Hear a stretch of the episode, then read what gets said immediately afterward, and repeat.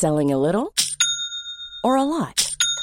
Shopify helps you do your thing however you cha-ching. Shopify is the global commerce platform that helps you sell at every stage of your business. From the launch your online shop stage to the first real life store stage, all the way to the did we just hit a million orders stage. Shopify is there to help you grow. Shopify helps you turn browsers into buyers with the internet's best converting checkout. 36% better on average compared to other leading commerce platforms because businesses that grow grow with Shopify. Get a $1 per month trial period at shopify.com/work. shopify.com/work.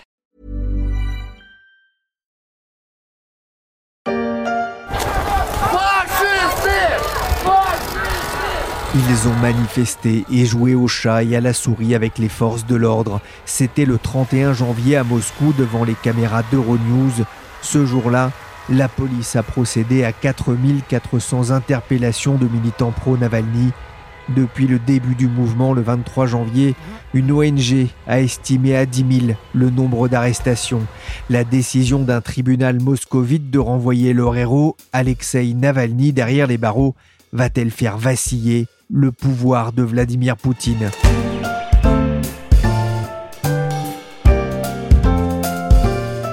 Je suis Pierrick Fay, vous écoutez La Story, le podcast d'actualité des échos, et on va s'intéresser au duel entre le tsar du Kremlin et la star des blogueurs russes.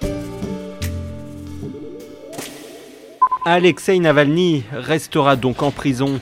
Le principal opposant à Vladimir Poutine vient d'être condamné à trois ans et demi de prison pour violation de son contrôle judiciaire imposé dans le cadre d'une affaire remontant à 2014. Pour Alexei Navalny, la décision est tombée mardi dernier, sans grande surprise. Ses partisans ont encore manifesté pour réclamer la libération de celui qui incarne à leurs yeux la promesse d'un changement d'air en Russie face à celui qui s'agrippe au pouvoir depuis 20 ans maintenant.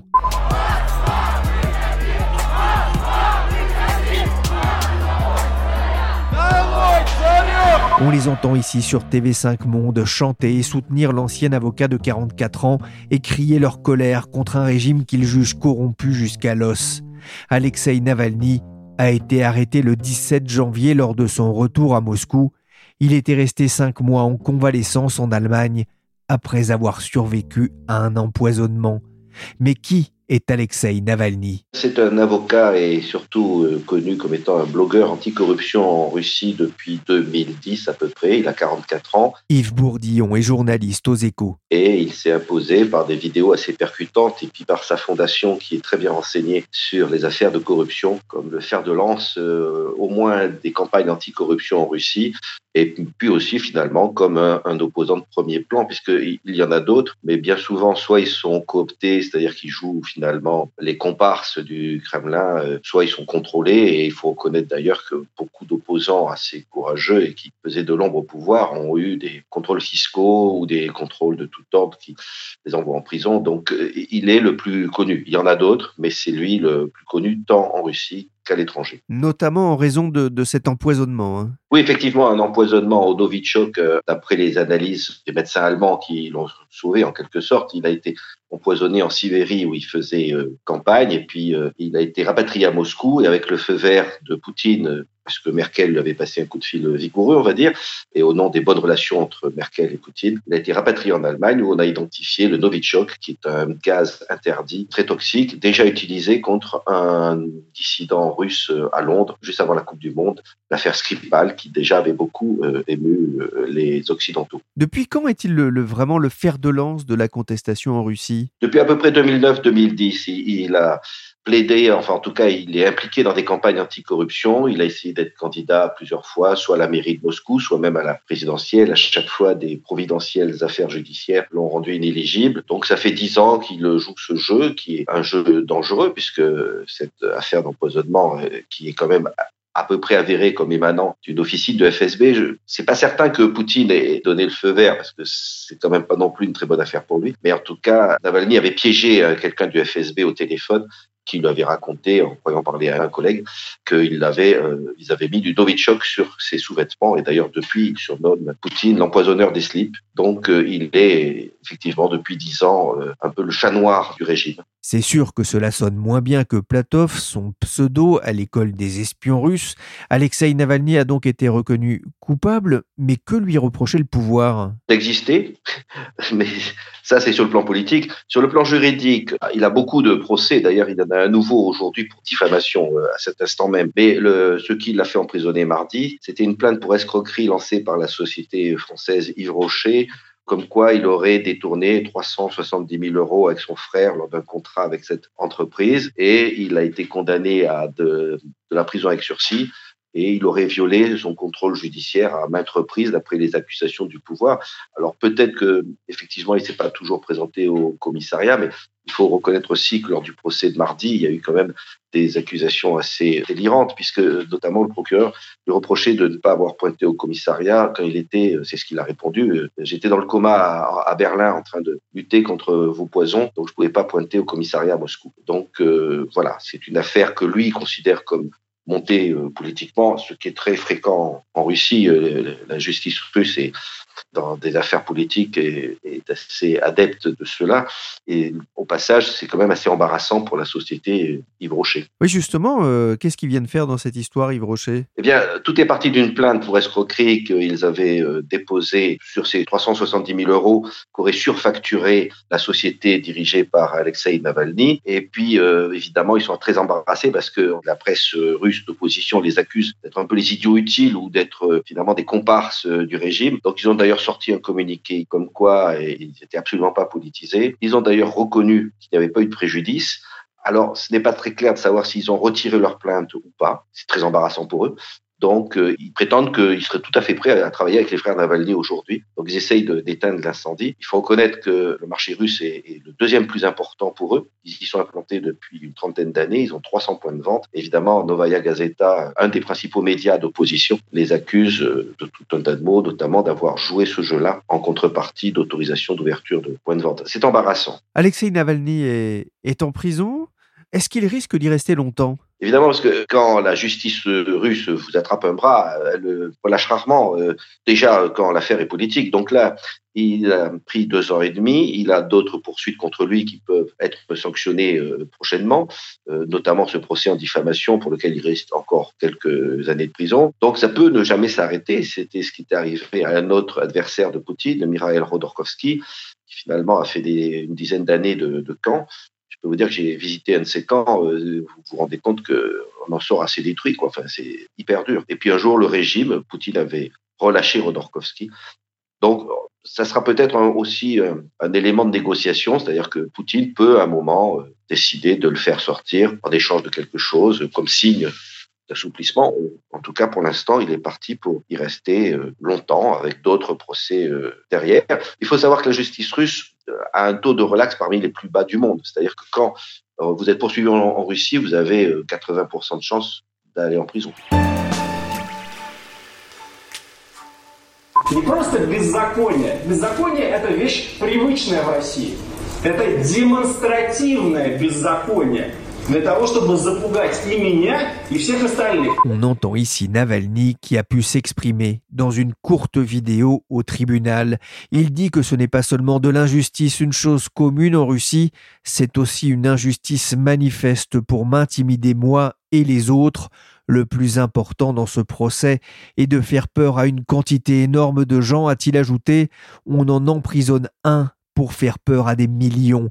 Vous ne pourrez pas emprisonner tout le pays a-t-il martelé depuis la cage en verre réservée aux prévenus.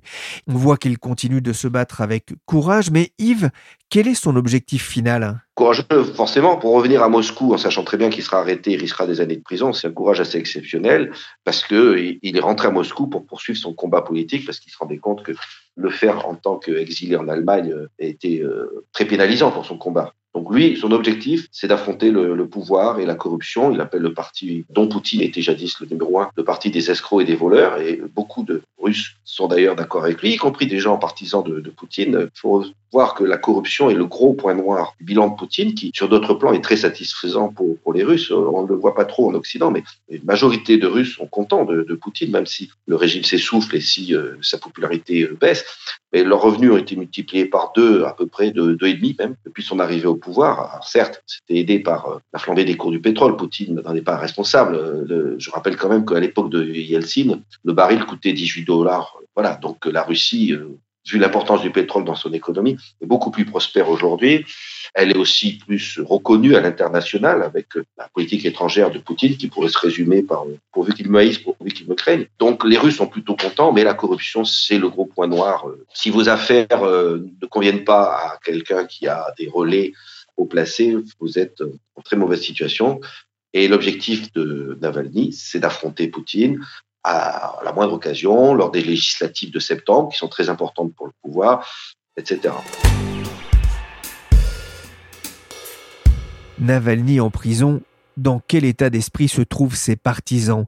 Benjamin Kennel est correspondant des échos à Moscou. Il a suivi le mouvement de contestation dans les rues glaciales de la capitale russe un mouvement en quête d'un second souffle. Il y a eu trois semaines assez denses, euh, avec des mouvements qui étaient impressionnants mais pas massifs. Aujourd'hui, les proches de Navalny, en tout cas ceux qui n'ont pas été arrêtés, ont décidé de faire une pause et de repousser les, les prochaines manifestations au printemps, voire à l'été. Donc pour le moment, on en reste à, euh, il y a dix jours, une manifestation de plusieurs milliers de personnes à Moscou. On a compté 100 000 personnes en Russie au total, mais pour le moment, c'est une pause. Pourquoi cette pause? D'abord, le mouvement était impressionnant mais pas massif. Beaucoup de personnes ont été arrêtées beaucoup de personnes euh, dans les proches de Navalny, beaucoup sont soit en résidence euh, surveillée, soit en prison. Donc pour relayer les mouvements de manifestation, euh, il n'y a pas de relais. Deuxièmement, il y a quand même un, climat de répression qui s'est intensifié depuis les, premières manifestations. Il y a plus de 10 000 personnes qui ont été arrêtées, il y a plus de 1000 cas judiciaires qui ont été lancés. Donc le mouvement qui était de toute façon au début pas très massif aurait eu du mal à entrer dans une deuxième vague un, parce qu'il n'y avait pas beaucoup de monde, et deuxièmement, parce que les manifestants qui étaient là, beaucoup ont été arrêtés et les organisateurs sont en prison. Quelle était justement l'ambiance dans les manifestations qui ont eu lieu ces dernières semaines? L'ambiance est toujours bon enfant, en tout cas au début. Il faut rappeler que ces mouvements sont non autorisés, donc... Euh, il y a beaucoup de police dès le début. L'endroit où a lieu le rassemblement euh, est très quadrillé. La première manifestation, ils ont pu se retrouver sur la place Pushkin à Moscou, mais pour le deuxième rassemblement, ils n'ont pas pu se retrouver sur la place Lubyanka, dans le centre de Moscou. Et du coup, c'est un mouvement à chaque fois organisé sur des points mouvants qui partent d'une position vers une autre. Et donc, c'est un peu toujours l'improvisation. C'est bon enfant, mais c'est peu enthousiaste. Si on compare par rapport au mouvement de 2011-2012, il y a un an, il n'y a pas cette même créativité dans les, dans les slogans, dans les formes de manifestation. Il y a un peu une forme de fatalisme. Peut-être que la peur joue aussi, parce que la présence policière est très forte. Chacun sait qu'il y a eu, il y aura encore des arrestations. Donc, euh, il y a une sorte de, fatalisme qui pèse sur ces manifestations. Mais l'ambiance est plutôt bonne. Le slogan qui revient le plus, c'est euh, on n'a pas peur. C'est ce que dit et répète à longueur de vidéos et de communiqués Navalny et ses proches et ce que reprennent beaucoup les gens dans les manifestations. On manifeste, on se retrouve malgré toutes les répressions qu'il peut y avoir et malgré les peurs qui peuvent être créés par la police et par les autorités. Les forces de l'ordre ne leur ont laissé aucune chance de manifester. Déployés en très grand nombre, ces manus militari qu'elles ont arrêté plus d'un millier de manifestants. Mais vous le disiez, hein, Benjamin, plus de 10 000 personnes ont été interpellées depuis le début du mouvement le 23 janvier.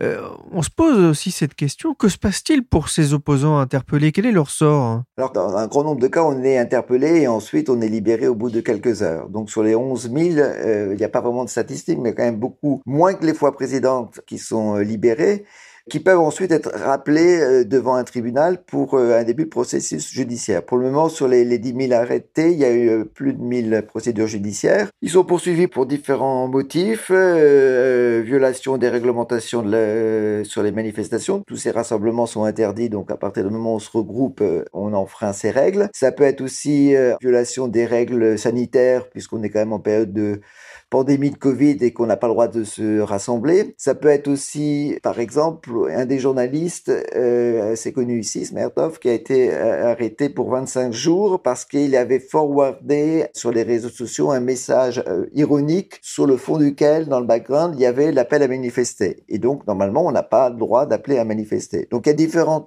articles, différentes procédures. Et pour le moment, ce sont que des peines administratives de prison qui peuvent aller de 7 jours à 15 jours. Une ambiance bon enfant dans les manifestations, vous le disiez, hein, face à des forces de l'ordre très présentes et qui n'hésitent pas à user de la matraque. Benjamin, plus globalement, quelle est l'ambiance dans les rues de Moscou? En dehors des manifestations, c'est la vie continue. Il n'y a pas de grosse mobilisation. Hein. Ce ne sont pas les foules de 2011-2012, c'est pas les foules qu'on a pu voir à la chute de l'URSS, etc. Donc la vie euh, à Moscou et dans les régions continue. C'est loin d'être le sujet de conversation numéro un des gens. Il y a une sorte d'indifférence et de fatalisme à la fois vis-à-vis des manifestations mais aussi vis-à-vis du pouvoir. Beaucoup de gens sont dans cette situation un peu intermédiaire. Ils en ont marre du, système politique, mais ils vont pas adhérer pour autant à Navalny, ils vont pas aller manifester pour autant. Justement, qui sont les partisans de, Navalny? Alors, le, le cœur du cœur, c'est quand même, ça reste un public jeune, entre 20 et 30 ans des étudiants ou des jeunes qui sont à, leur premier emploi. C'est difficile de mettre un chiffre, mais il y a, eu des, études sociologiques euh, euh, qui ont été faites après avoir parlé avec des gens qui manifestaient, pas de moi, hein, mais des, des, gens qui ont fait des petites études sociologiques. Un tiers de ces manifestants sont là pour la première fois, après avoir vu la vidéo de Navalny sur le palais de Poutine, après avoir euh, été choqué par son arrestation, après, enfin pour différentes raisons, un tiers est là pour la première fois. Le cœur du cœur, donc ça reste des jeunes qui sont pas du tout branchés sur les médias euh, publics, qui sont toujours sur Internet, sur les réseaux sociaux et qui voit le, système politique et, aussi économique euh, aller dans l'impasse et qui décide de faire une action en, manifestant. Quelle est l'image d'Alexei Navalny en, Russie pour euh, l'homme de la rue? Pour l'homme de la rue, elle est très floue encore, cette image. Euh, on a sans doute un peu tort à l'étranger de le présenter en leader de l'opposition. Ici, il n'est pas vu en leader de l'opposition parce qu'il n'y a pas vraiment d'opposition, il y a plusieurs masses d'opposition, il y a plusieurs positions d'opposition, mais lui est vu par un petit groupe comme un leader d'opposition qui peut un jour prendre le pouvoir, mais ça, ça reste quand même une, toute petite minorité. Pour la majorité, c'est un élément du paysage qui est manipulé par quelqu'un. Alors, est-ce que c'est il est manipulé par un oligarque Est-ce qu'il est manipulé de l'étranger? Est-ce qu'il est manipulé par quelqu'un au sein du pouvoir qui s'en sert comme d'une vitrine pour avoir euh, quelqu'un de l'opposition? C'est un personnage qui pose plus de questions qu'il n'apporte de réponses pour euh, la majorité des gens. il y a beaucoup de Russes qui sont entre les deux, euh, depuis longtemps plus partisans de Vladimir Poutine, mais pas pour autant partisans de Navalny. Путин – мелкий сотрудник КГБ, выдающий себя сейчас за великого шпиона, приехал в Дрезден в 1985 году. Вау, разведчик! Ему хочется, чтобы мы так думали. On entend ici Alexei Navalny dans sa vidéo postée le 19 janvier où il présente le palais de Poutine une histoire du plus gros pot de vin du monde. C'est un palais luxueux sur les bords de la mer Noire, près de 18 000 mètres carrés, avec un héliport, une patinoire, une église, un casino et des vignobles, avec un vrai talent pour la mise en scène, pour ce qu'il présente comme un endroit royal, un État au sein de la Russie, Benjamin, est-ce que ça peut créer un électrochoc dans l'opinion? Bon, cette vidéo a été vue 100 millions de fois. Les équipes de Navalny considèrent que 70% de ces 100 millions sont en Russie, donc ça fait quand même beaucoup de Russes qui l'auraient vu. Ça a augmenté la notoriété de, de Navalny, mais pas forcément sa popularité. Les, les, gens se posent une question comment a été faite la vidéo, qui l'a soutenue, d'où viennent les informations? Donc pour certains, ça a été un électrochoc. Moi, dans les manifestations, j'ai vu des gens qui avaient vu la vidéo qui, à cause ou grâce de la vidéo, avaient décidé de manifester mais beaucoup l'ont vu, pas forcément entièrement, elle est longue, hein, de, euh, presque deux heures de vidéo, ou l'ont vu en plusieurs fois, ce qui peut expliquer aussi qu'il y a eu beaucoup de vues. Ils sont sceptiques. Comment elle a été tournée, par quels moyens, par quel soutien, d'où viennent les informations, et aussi est-ce que, euh, enfin, il y a ce vieux fatalisme russe, et de toute façon on a un tsar, les tsars, quels qu'ils soient, du temps impérial, communiste ou, présent, ils ont toujours des belles résidences. Autour de Moscou, il y a déjà beaucoup de belles maisons, alors certes pas aussi belles et, et aussi bien équipées que celles-ci, donc, ça choque, mais pas outre mesure. Ça choque un petit groupe, et pour lesquels ça peut être un électrochoc, mais dans la masse de la population, ça n'a pas créé une grosse vague d'opposition à Poutine. Benjamin Kennel racontait dans un article que certains manifestants pro-Navalny ont défilé avec une brosse en plastique en référence à la brosse de toilette italienne que l'on retrouve dans le palais pour un coût de 840 dollars pièce. Le Kremlin dénonce une manipulation alors qu'officiellement la propriété appartiendrait à Alexandre Ponomarenko, un proche de Poutine, qui aurait déboursé 350 millions de dollars il y a quelques années, sachant qu'un autre proche du Kremlin, le milliardaire Arkady Rottenberg, partenaire de judo de Poutine, se déclare lui aussi propriétaire du domaine. Un chat n'y retrouverait pas ses petits alors que les médias pro-Kremlin ont diffusé des vidéos montrant un intérieur toujours en travaux et n'ayant rien de luxueux. Mais tous ne seraient que des prête-noms, selon les proches de Navalny. Benjamin Kennel, est-ce qu'Alexei Navalny a aujourd'hui les soutiens qui lui permettraient un jour d'accéder au Kremlin? Alors ça, c'est la grande question. Qui le soutient, qui le finance? Il fait du crowdfunding euh, qui permet de financer le, quotidien de son organisation anticorruption. Lui ne touche pas de salaire de cette organisation. Il est soutenu par euh, différentes personnalités, d'anciens oligarques, d'anciens économistes, euh, des personnes influentes qui, pour la plupart, habitent à l'étranger et qui le soutiennent financièrement. Mais c'est pas eux qui vont servir de relais politique à une possible accession au pouvoir de, Navalny, qui reste très très très hypothétique.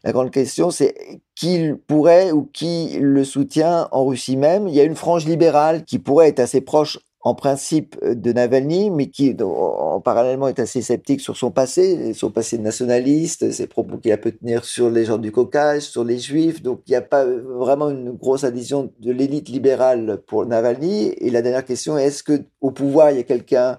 Est-ce qu'il y a des gens qui pourraient le soutenir? Est-ce qu'une des tours du Kremlin a intérêt à le pousser? Pour le moment, on ne le voit pas et c'est un peu la, question. Est-ce qu'il l'utilise pour en faire un écran ou est-ce que c'est vraiment une option pour prendre le pouvoir? Peu le pense.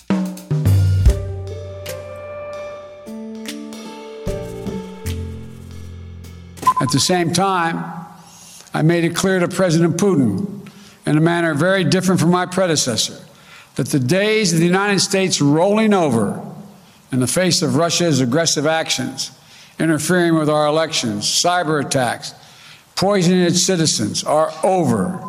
On a entendu Joe Biden, le président américain, demander la libération d'Alexei Navalny et avertir le président russe que la diplomatie des États-Unis avait changé.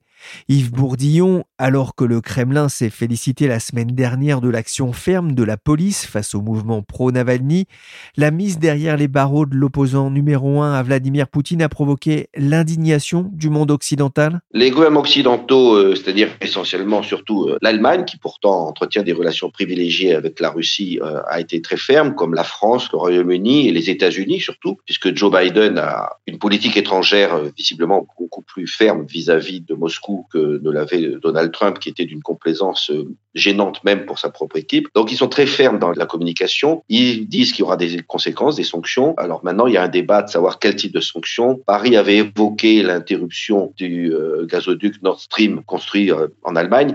Et bon, évidemment, ce gazoduc est très important pour l'approvisionnement en gaz de l'Allemagne. Il est fini à 90%, donc il y a des enjeux financiers et énergétiques tels que Merkel a très clairement signifié qu'il n'était pas question de toucher au gazoduc.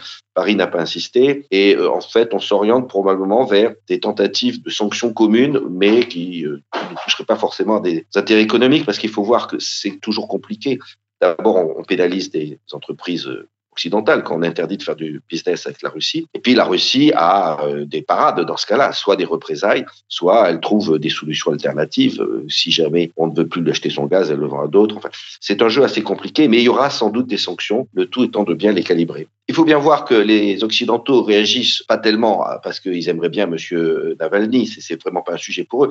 C'est l'état de droit euh, qui apparaît comme extrêmement déficient en Russie, et ça, ça concerne aussi les Occidentaux pour une raison pragmatique, c'est qu'il y a beaucoup d'investisseurs en Russie dont les droits de propriété peuvent être euh, spoliés à tout moment. Donc l'état de droit en Russie, c'est un sujet pour les Occidentaux en raison de nos relations euh, économiques. Avant le week-end, Joseph Borrell, le chef de la diplomatie européenne, s'est rendu à Moscou. Pour lui, les relations avec Moscou sont au plus bas depuis l'incarcération de Navalny. C'est une façon de mettre la pression sur le Kremlin? Oui, bien sûr, il est là pour ça et il comptait d'ailleurs rencontrer Navalny, euh, évidemment ça ne pourra pas se faire, euh, mais il a fait la demande et il est là pour euh, ajouter sa voix au concert de Paris, Berlin, euh, Londres et Washington sur l'affaire Navalny.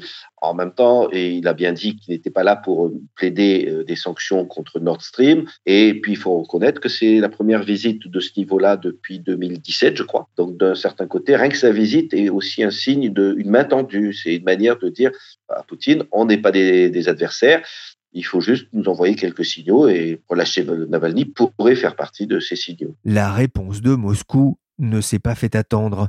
La Russie a en effet expulsé vendredi des diplomates européens alors même que Joseph Borrell était encore sur place, un geste condamné par Emmanuel Macron et par Angela Merkel lors d'une conférence de presse commune.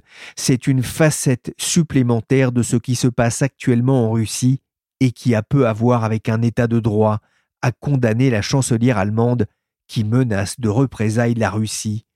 Dimanche, Joseph Borrell, de retour de Moscou, s'est exprimé dans un post sur Internet.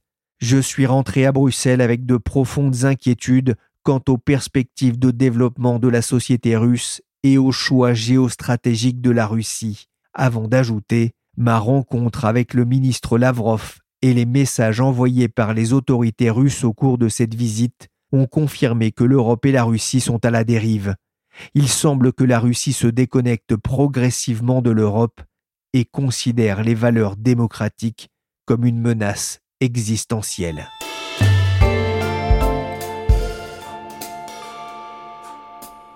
Du coup, c'est un héros en Russie, parce que le héros, le héros sacrificiel, c'est quelque chose qui parle à l'âme russe, qui parle aux Russes. Je sais pas si on va m'accuser de faire de la de la psychologie euh, collective, mais je, pense que c'est quelque chose qui répond. Et le vrai paradoxe, euh, Guillaume, je, je crois qu'on doit voir ça. Le vrai paradoxe de la situation, c'est que des deux hommes de M. Poutine et de M. Navalny, celui qui a peur aujourd'hui, c'est M. Poutine. On vient d'entendre Jean-Louis Bourlange sur Radio Classique. Il est président de la Commission des Affaires étrangères. Il réclame la libération d'Alexei Navalny et affirme c'est Vladimir Poutine qui a peur aujourd'hui, pas Navalny Peur, c'est beaucoup dire, mais il faut reconnaître effectivement quand un régime emprisonne un, opposant euh, qui a certes beaucoup de followers sur son blog, mais qui ferait sans doute à peine 1% euh, dans des élections libres, c'est qu'il se sent pas tranquille, il se sent menacé, ce qui est un paradoxe, mais assez fréquent puisque il faut voir que ce régime-là, qui est contrôlé par des gens du FSB, la paranoïa, c'est le carburant de, ce genre de, service.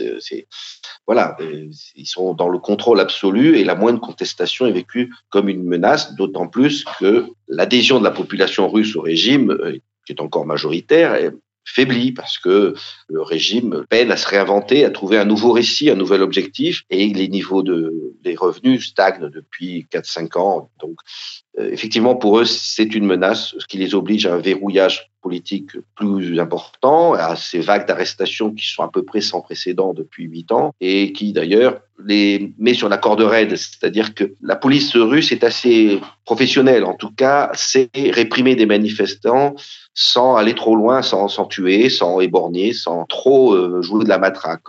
Les manifestants aussi jouent ce jeu, ils se laissent embarquer sans protester. Donc, ils arrivent à, garder ça, à empêcher la cocotte minute d'exploser. mais il faudrait peut-être pas grand-chose pour que ça dégénère.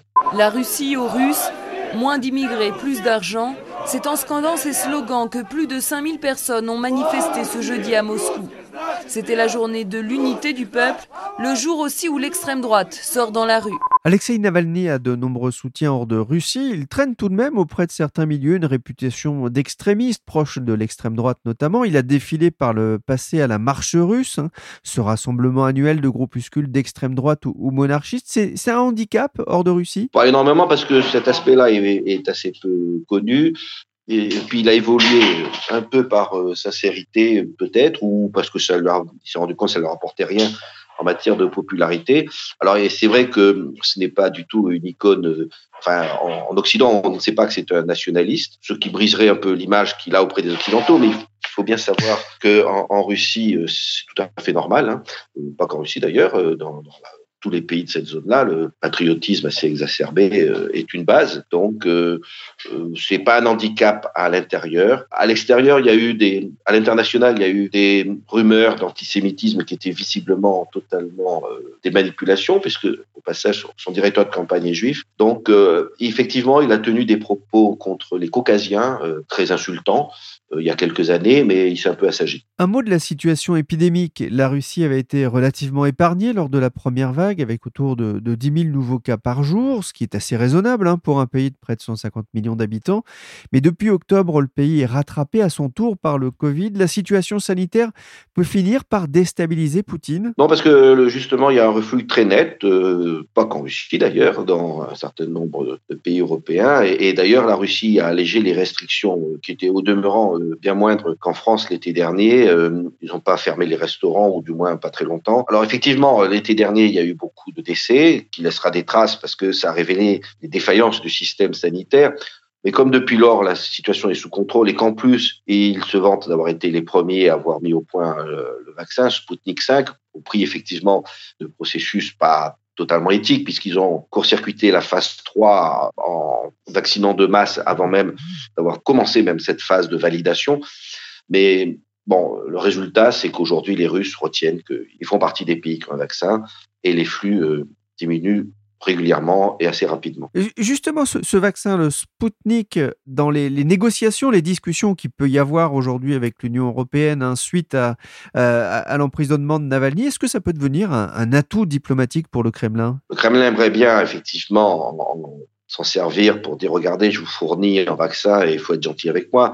Cela dit, ça reste à prouver parce que euh, bon, d'abord il faut qu'il soit validé par l'agence européenne des médicaments et puis il y a des goulots d'étranglement euh, pour le produire. C'est-à-dire en Russie, euh, je ne sais pas quel est le flux quotidien de vaccins qu'ils arrivent à produire. Ils ont des usines sous licence dans le reste du monde, mais qui elles aussi ont des petits goulots d'étranglement. Donc c'est pas certain que la Russie pourrait s'improviser en sauveur des Européens en fournissant des vaccins qui suscite aussi un peu de, réticence, puis à cause du fait qu'ils ont court-circuité cette phase 3. Alors effectivement, un, article récent de, la revue de référence The Lancet disait qu'ils avaient 91% d'efficacité, donc personne n'a jamais douté de la, qualité euh, des biochimistes russes. C'est juste ce processus de validation peu conforme fait que, bon, je suis pas certain que le Sputnik 5 aura très grand succès en, Europe. Euh, à voir. Vladimir Poutine a été réélu en 2018 pour un quatrième mandat.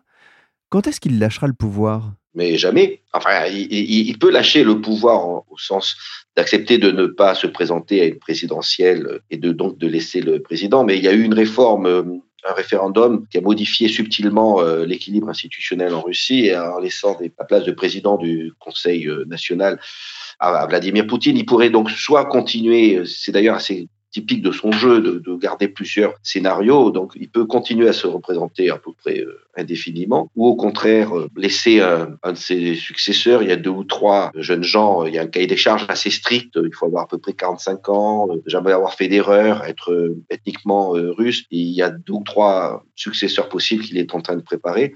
Et lui, finalement, resterait comme, j'allais dire, une reine d'Angleterre avec du pouvoir, c'est-à-dire garant des intérêts historiques de la nation, président du Conseil euh, d'État et surveillant euh, ce qui se passe euh, sans s'enquiquiner avec les problèmes économiques. Voilà, une espèce de garant des intérêts supérieurs du pays. Merci à Benjamin Kennel, correspondant des Échos à Moscou, et à Yves Bourdillon, journaliste au service international des Échos.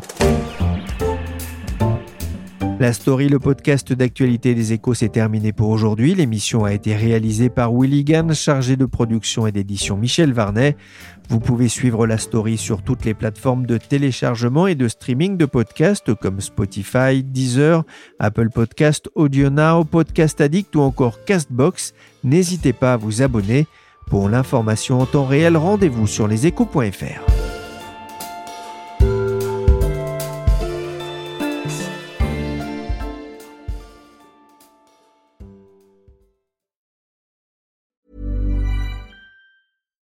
When you make decisions for your company, you look for the no-brainers. And if you have a lot of mailing to do, stamps.com is the ultimate no-brainer. It streamlines your processes to make your business more efficient, which makes you less busy. Mail checks, invoices, legal documents, and everything you need to keep your business running with stamps.com. Seamlessly connect with every major marketplace and shopping cart. Schedule package pickups and see your cheapest and fastest shipping options from different carriers. With rates up to 89% off USPS and UPS rates. And with the Stamps.com mobile app, you can take care of mailing and shipping wherever you are. Make the same no-brainer decision as over 1 million other businesses with Stamps.com. Sign up with Code PROGRAM for a four-week trial, plus free postage and a free digital scale. No long-term commitments or contracts. That's Stamps.com. Code PROGRAM.